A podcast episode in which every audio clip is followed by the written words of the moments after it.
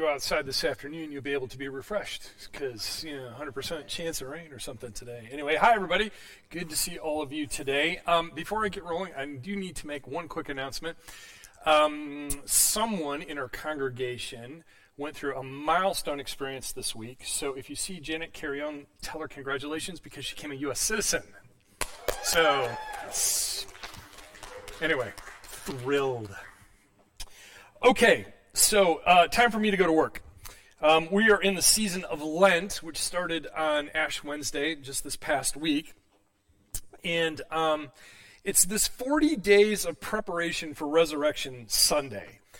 And uh, this year we're going to be following John's Gospel. And I have to have to I, I confess that's too strong of a word. I have to say something that I don't think in all the years that I've been doing this that I've actually followed John's Gospel for the. Uh, the Lenten story. And um, I was telling Dan this the other day. I had kind of mapped out what I wanted to do, and as I was prepping for this Sunday, I realized just how rich the the actual storyline is, and I found myself in the position of having to edit lots of things out. So you're welcome in advance that I didn't cram the full counsel of God into one sitting, okay? So keep that in mind as we're, we're, we're going along. Now, let me make a couple of quick notes about the Gospel of John because as of last week, you know how important certain contexts are to me, okay? So I want to kind of couch this a little bit uh, so you have an idea of what we're, what we're up to. First, John himself was likely the youngest disciple, probably around the age of 13 when he began to follow Jesus. Okay, so I, every Easter pageant I've ever been to always has a group of middle aged men as the disciples. The fact of the matter is, a lot of them would have been junior high boys.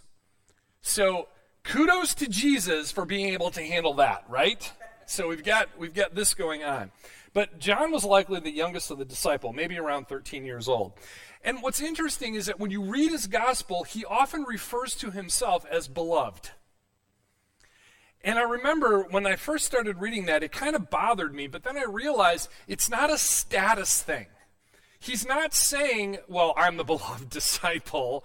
He's not saying that at all. In fact, what he's doing is he's describing how he felt. I don't know about any of the other disciples, but let me tell you, I feel loved by Jesus. And so I'm going to call myself beloved because that's how I felt. It's not a status thing, it's really kind of a vulnerable, uh, vulnerability thing on the part of the author. The book itself was compiled late, probably around 90 uh, CE, and most likely by a man named Irenaeus, who is one of the early church fathers. We talked about him a few weeks ago. And so Irenaeus was a disciple of a man named Polycarp, which again is just like one of the coolest names in church history. and Polycarp was a disciple of John. And Irenaeus was probably the last um, living church father to hear John himself preach, which is really interesting. So we've got this long history here within this gospel, and Irenaeus probably put it together. Now, if you if you know a little bit about um, how the Bible is put together, is you have Matthew, Mark, and Luke, and then you have John. And Matthew, Mark, and Luke are called the synoptic gospels, and they share a lot of the same stories. In fact, Matthew and Luke borrow from Mark.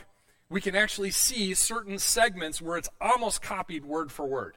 It's in a different order uh, or a different sequence. It's a, it's a little bit different in that, in that sense, but the stories are actually there. John is very different. He doesn't quote the other gospels, and there are certain um, ideas or stories in the Gospel of John that don't appear in Matthew, Mark, and Luke, and vice versa. Okay? So, um, probably the best way to think about John is that it's a little more theological. So they've had a little bit of time to reflect on the story of Jesus and what was happening. And so there's a little more theological reflection in the Gospel of John, different than in the other three Gospels, specifically Mark because Mark was kind of like Peter's gospel, and Mark is just full of energy. It's like Jesus went here and then Jesus went there. No wonder Jesus had to go find a quiet place to rest. He was tired because he was moving around so much. John's not like that. John is much more contemplative as we go along. Okay, so keep that in mind. We need to have that uh, that literary context as we're moving through the story.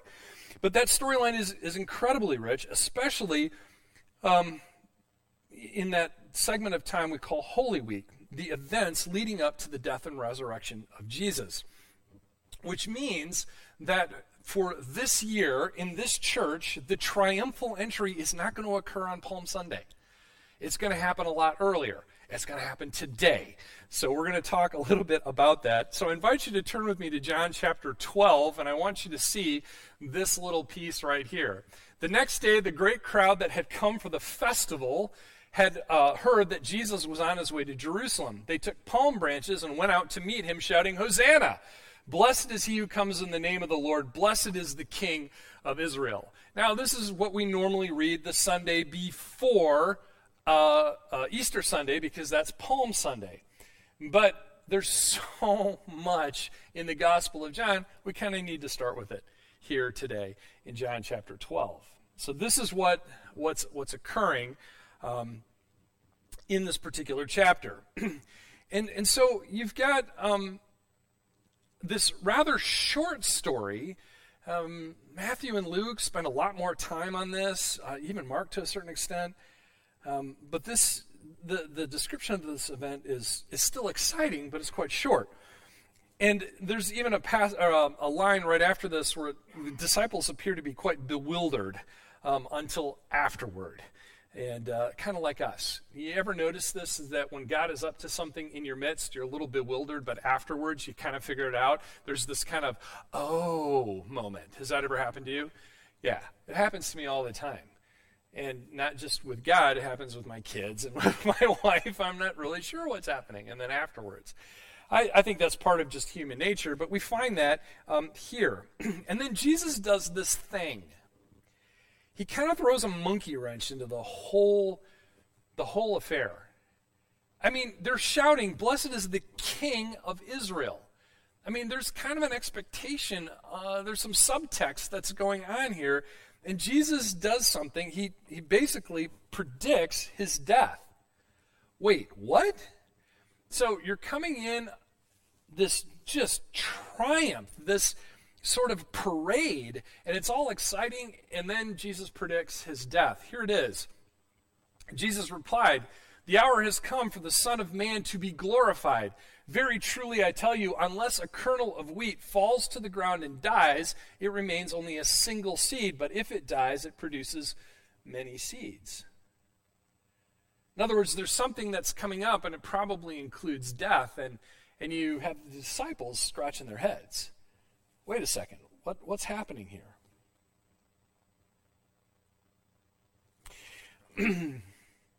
Which leads to a certain amount of reflection. And I want to camp here today. I want to talk a little bit more about this entire scene because it's really easy to gloss this next part over. And I want you to see this. Pop down to verse 27. Jesus makes this statement. He says, Now my soul is troubled. And what shall I say? Father, save me from this hour? No, it was for this very reason I came to this hour it, it's familiar because we see something similar in the other Gospels happening in the Garden of Gethsemane. Remember that? You know, he, he takes the disciples and, and uh, Peter, James, and John, and he says, I just want you to pray while I go into the garden. And this is the part where he like sweats blood. Remember this? But we don't have that in John. John spends very little time in the Garden of Gethsemane, but the same internal struggle that Jesus has happens here. My soul is troubled. But then he makes that decision. He goes, No, this is the very reason why I came. This is why I did it. In fact, he says, Father, glorify your name. In other words, I'm going to submit to what it is that you have in mind.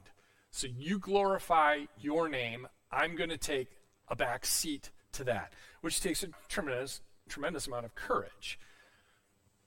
I'm not sure I'm not sure that we're not all faced with that at some point, but certainly not like Jesus.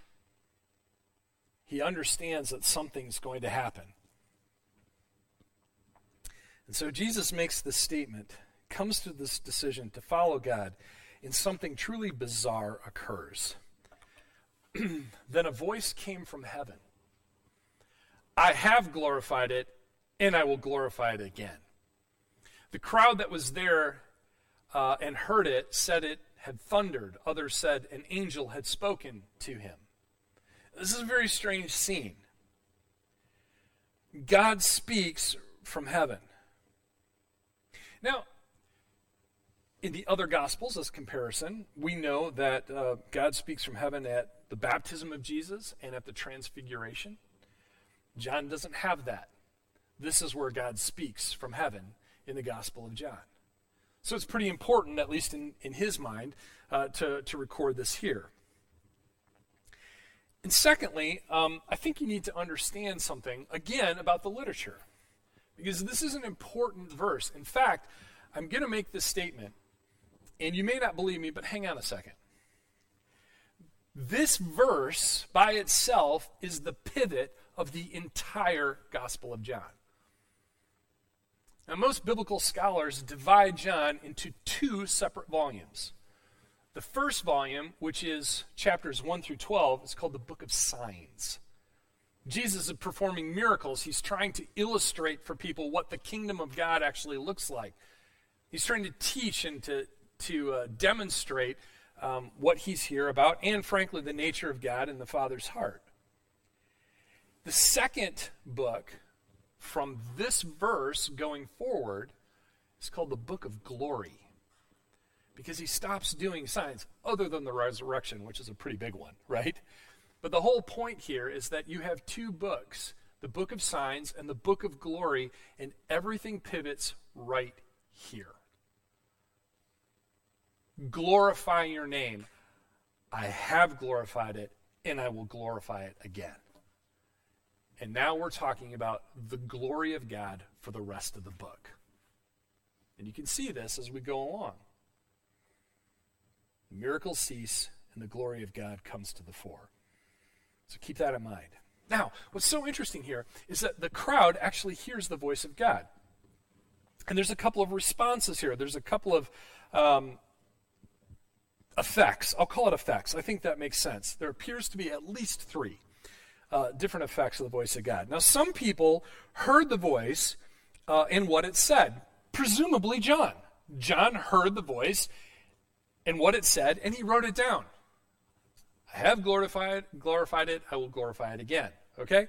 So, presumably, somebody heard it. Maybe the rest of the disciples. Text doesn't say. Secondly, it talks about the crowd. Some of them said that it thundered. And by the way, if you look into the Old Testament, thunder is often uh, a signal that the presence of God is there. That God is present, often accompanied by thunder. So, those of you who are a little bit thunder shy, look out. Because when God shows up, very often there's thunder. When I was a kid, um, growing up, and we'd have thunderstorms, uh, somebody explained it to me. It was God was bowling, and He always got a strike. So, if that works for you, that's awesome. So some of them heard uh, it was thundered. Other parts of the crowd thought an angel spoke.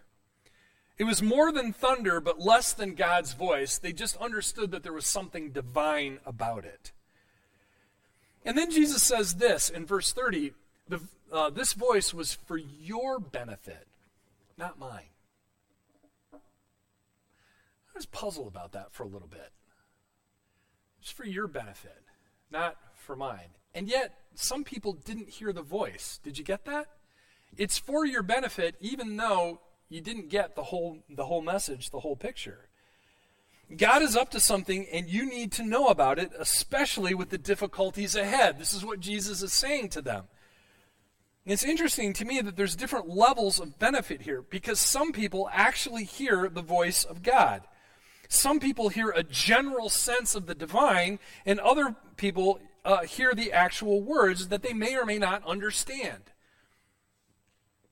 Different types of effects. Now, I want to give you a little piece of advice.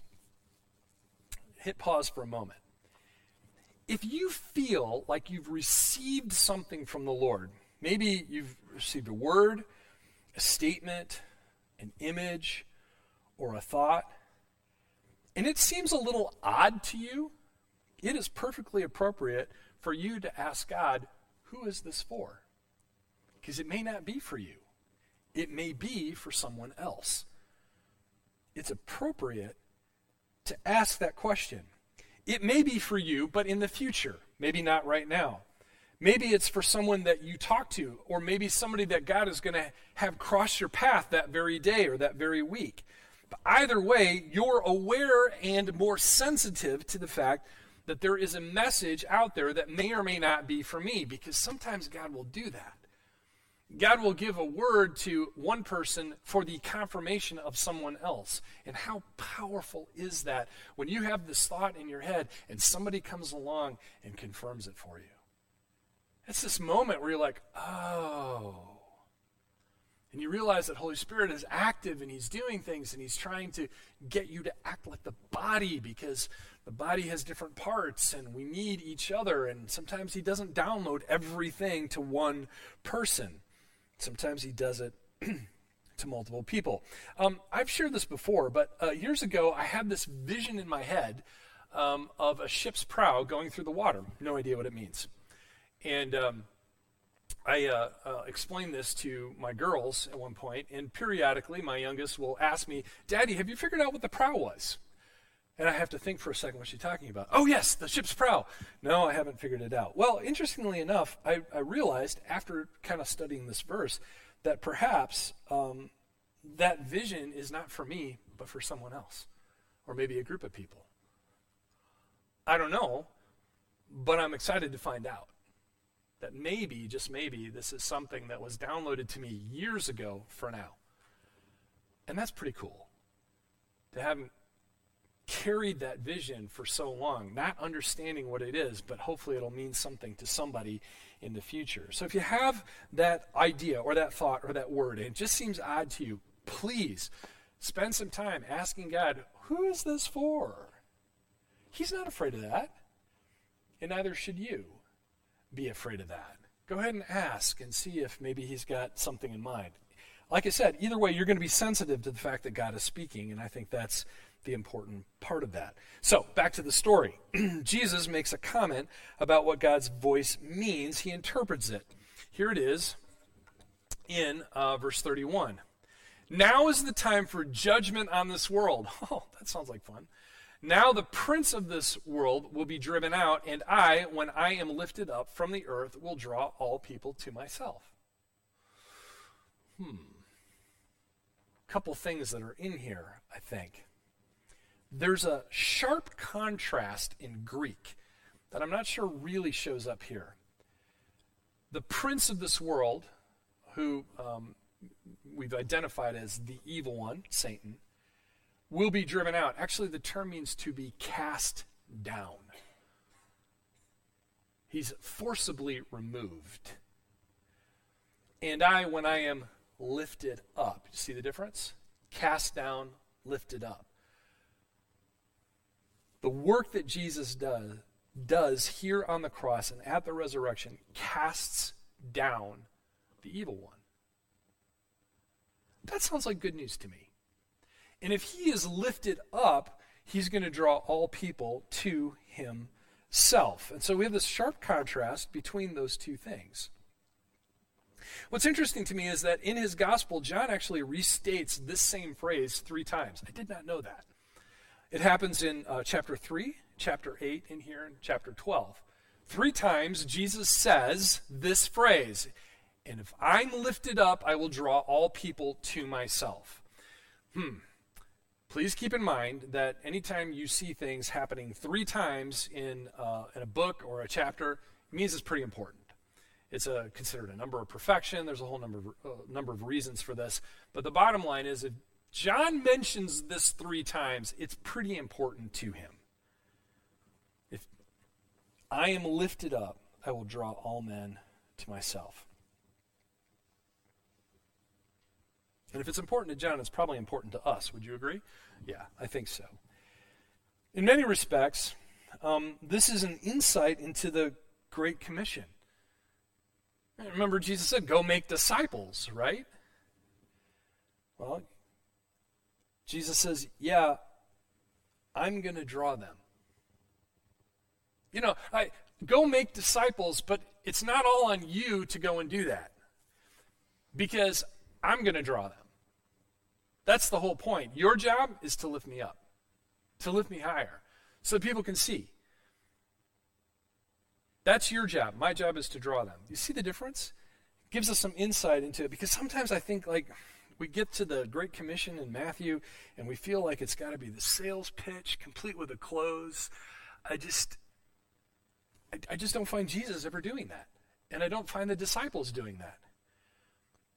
I understand that um, you know Billy Graham and some others kind of contextualized it and, and and tried to make it American so that we could reach American people. But when I go back to the text, I realize very clearly it's not a sales pitch.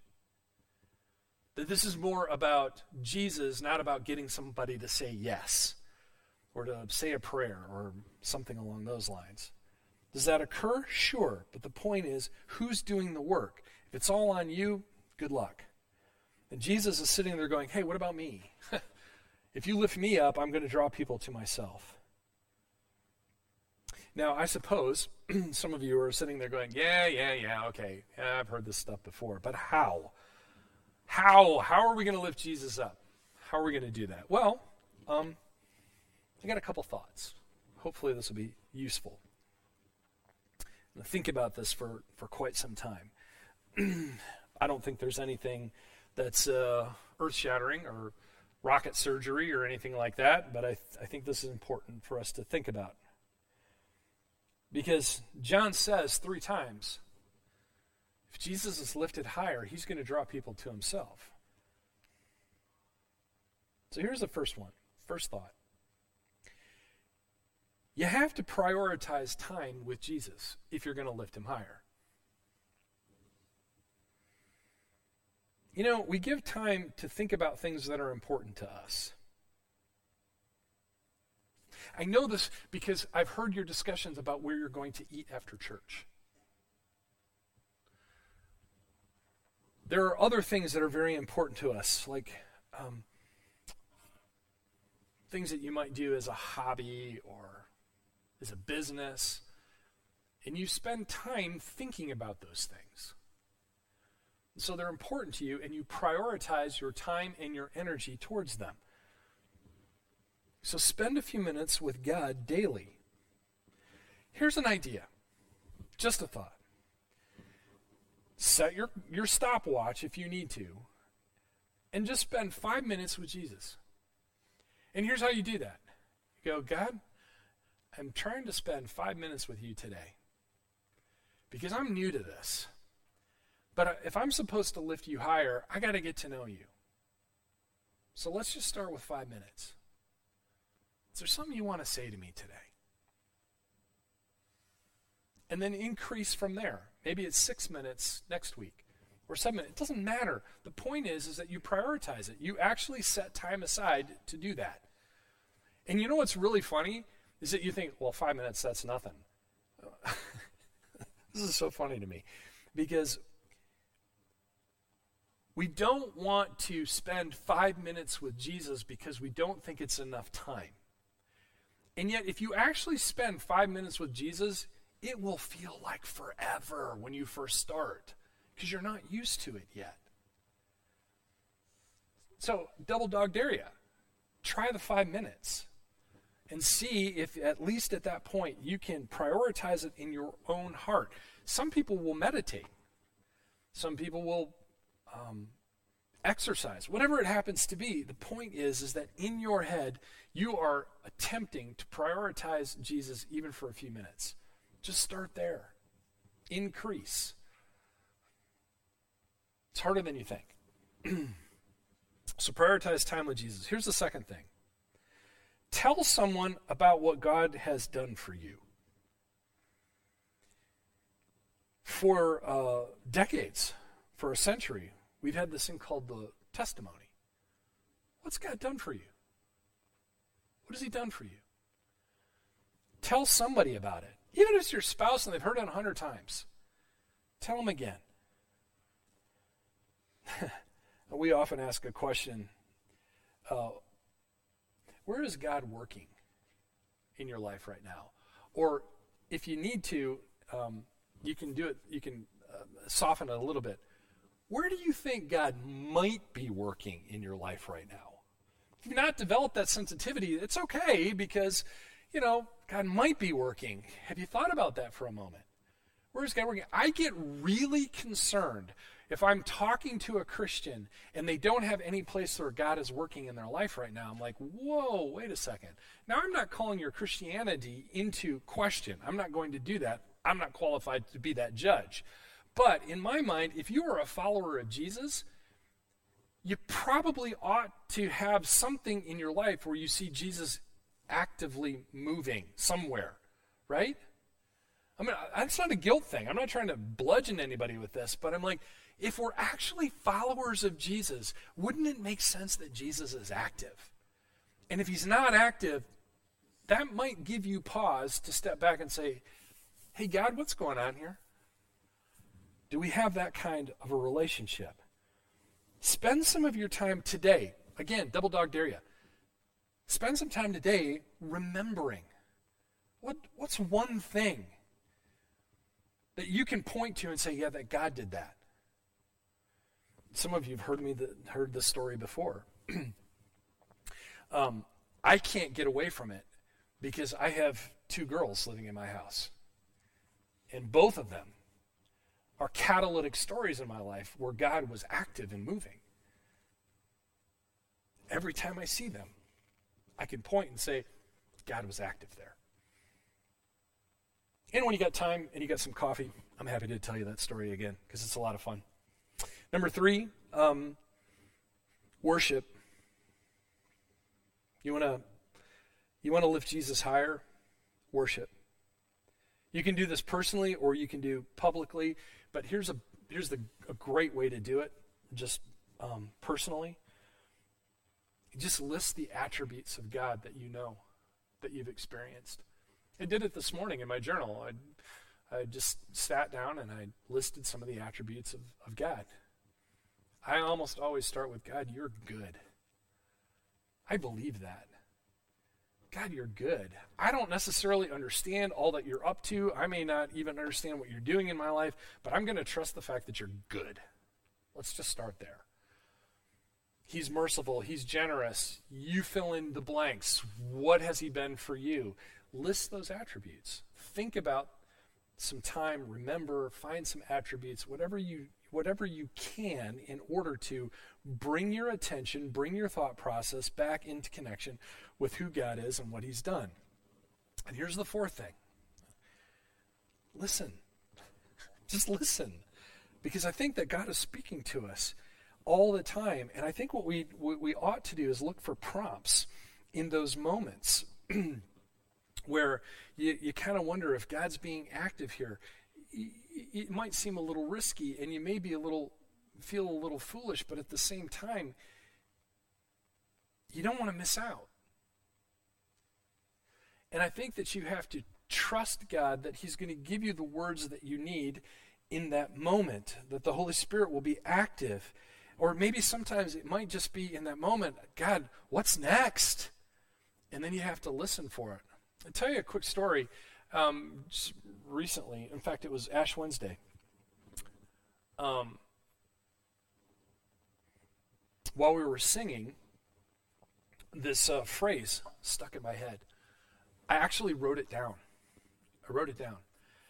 And I really felt like um, the Lord was prompting something with that phrase.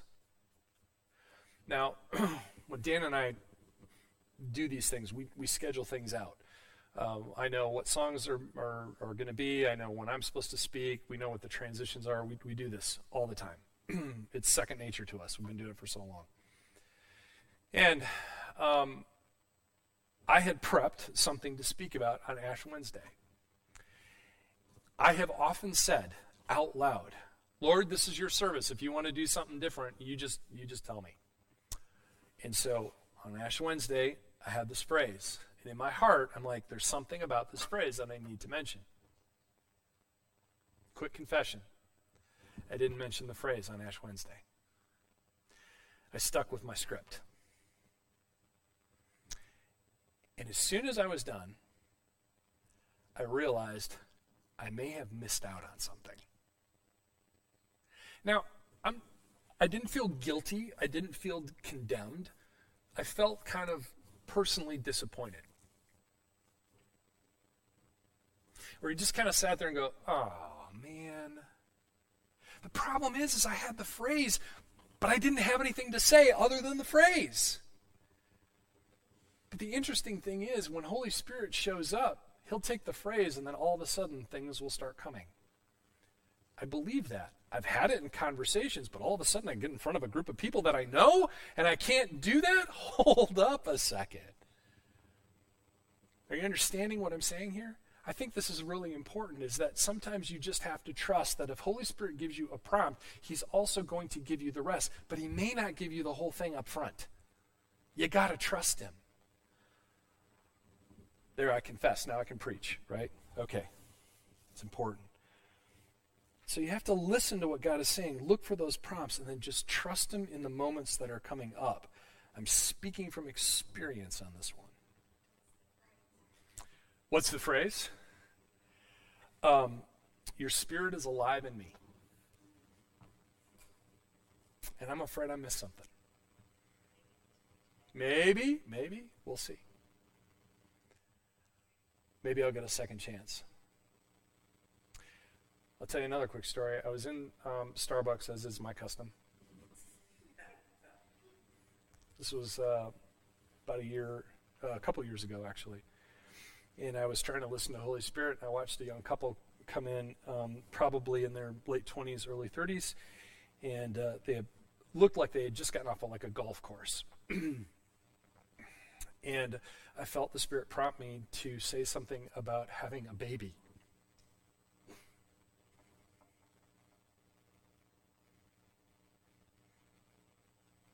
I chickened out because that was risky. And what was so interesting, when I watched them go out the door and I had that same moment of disappointment in my heart, I never felt condemned. But rather, I felt like Holy Spirit came alongside and said, Yeah, that's what's possible here. I'm that busy doing my thing, and you get to be a part of it. But I knew for me that I wasn't ready for that level of risk, and thank God that He is good and generous and merciful, and all He was was showing me a window into what was possible at some point. It may be different for you. I don't know. That was for me. And it was scary.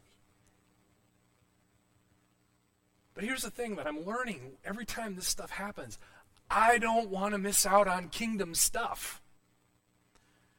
And so I'll have these little moments from time to time where, you know, I'll follow God, I'll say something, and wow, he shows up and he does his thing. And I'm like, okay, this is cool, this is fun. And I have other moments where I stumble and I fail at those things. And God never condemns me, but he says, hey, hey, hey, hold on there's a lot more possible. This is really cool. Come on with me. And so I'm learning how to trust. Does this make sense? Oh man, I am feeling very vulnerable right now. but I think this is important for all of us. I, I really do. I, I, think this is kingdom sort of, of, of stuff that's going on. So, prioritize time with Jesus. Tell someone about what God has done for you. Worship, listen. These are all just little thoughts about how to lift Jesus higher. How do you lift Jesus higher? Ask him. Maybe he's got other thoughts for you. I don't know.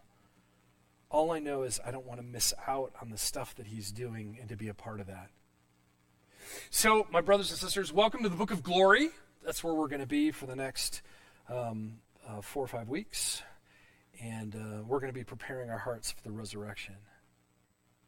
And I got to be honest, I can't wait to see what God's going to do in the next 40 days. I, I, really, I really think that he is up to something and He's inviting all of us to be a part of it. And so I just encourage you um, read through the book of John, read through 12 through 20 is where we're going to be. If you get a chance and you're so inclined, might be worthwhile. God, you are here with us today. You're always with us. You told us you'd never leave us or forsake us. Maybe, just maybe, we'll have the courage to take you up on that. And I just pray, Lord, that as we go about the next uh, few weeks leading up to Easter,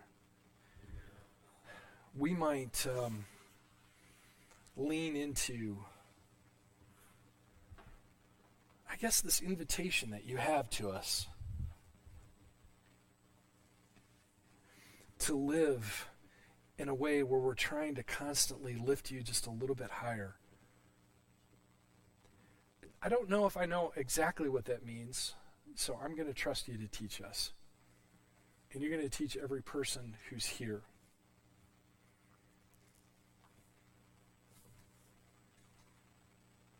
Speak to us, Lord, in a way that we, we can hear, we are listening. And I also pray, Lord, for um, every individual that as they go through the next few weeks,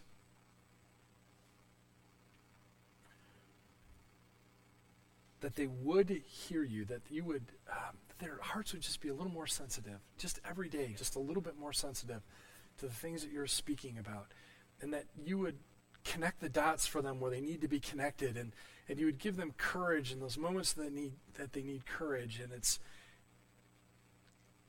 and that they can trust you because you're good.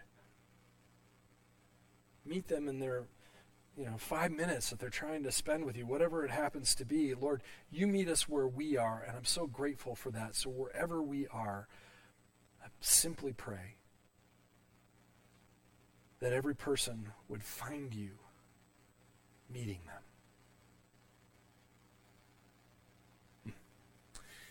Hmm. As we worship now, Lord, once again, I just pray, come, Holy Spirit, because we need you the most. Pray this in Jesus' name. Everybody said.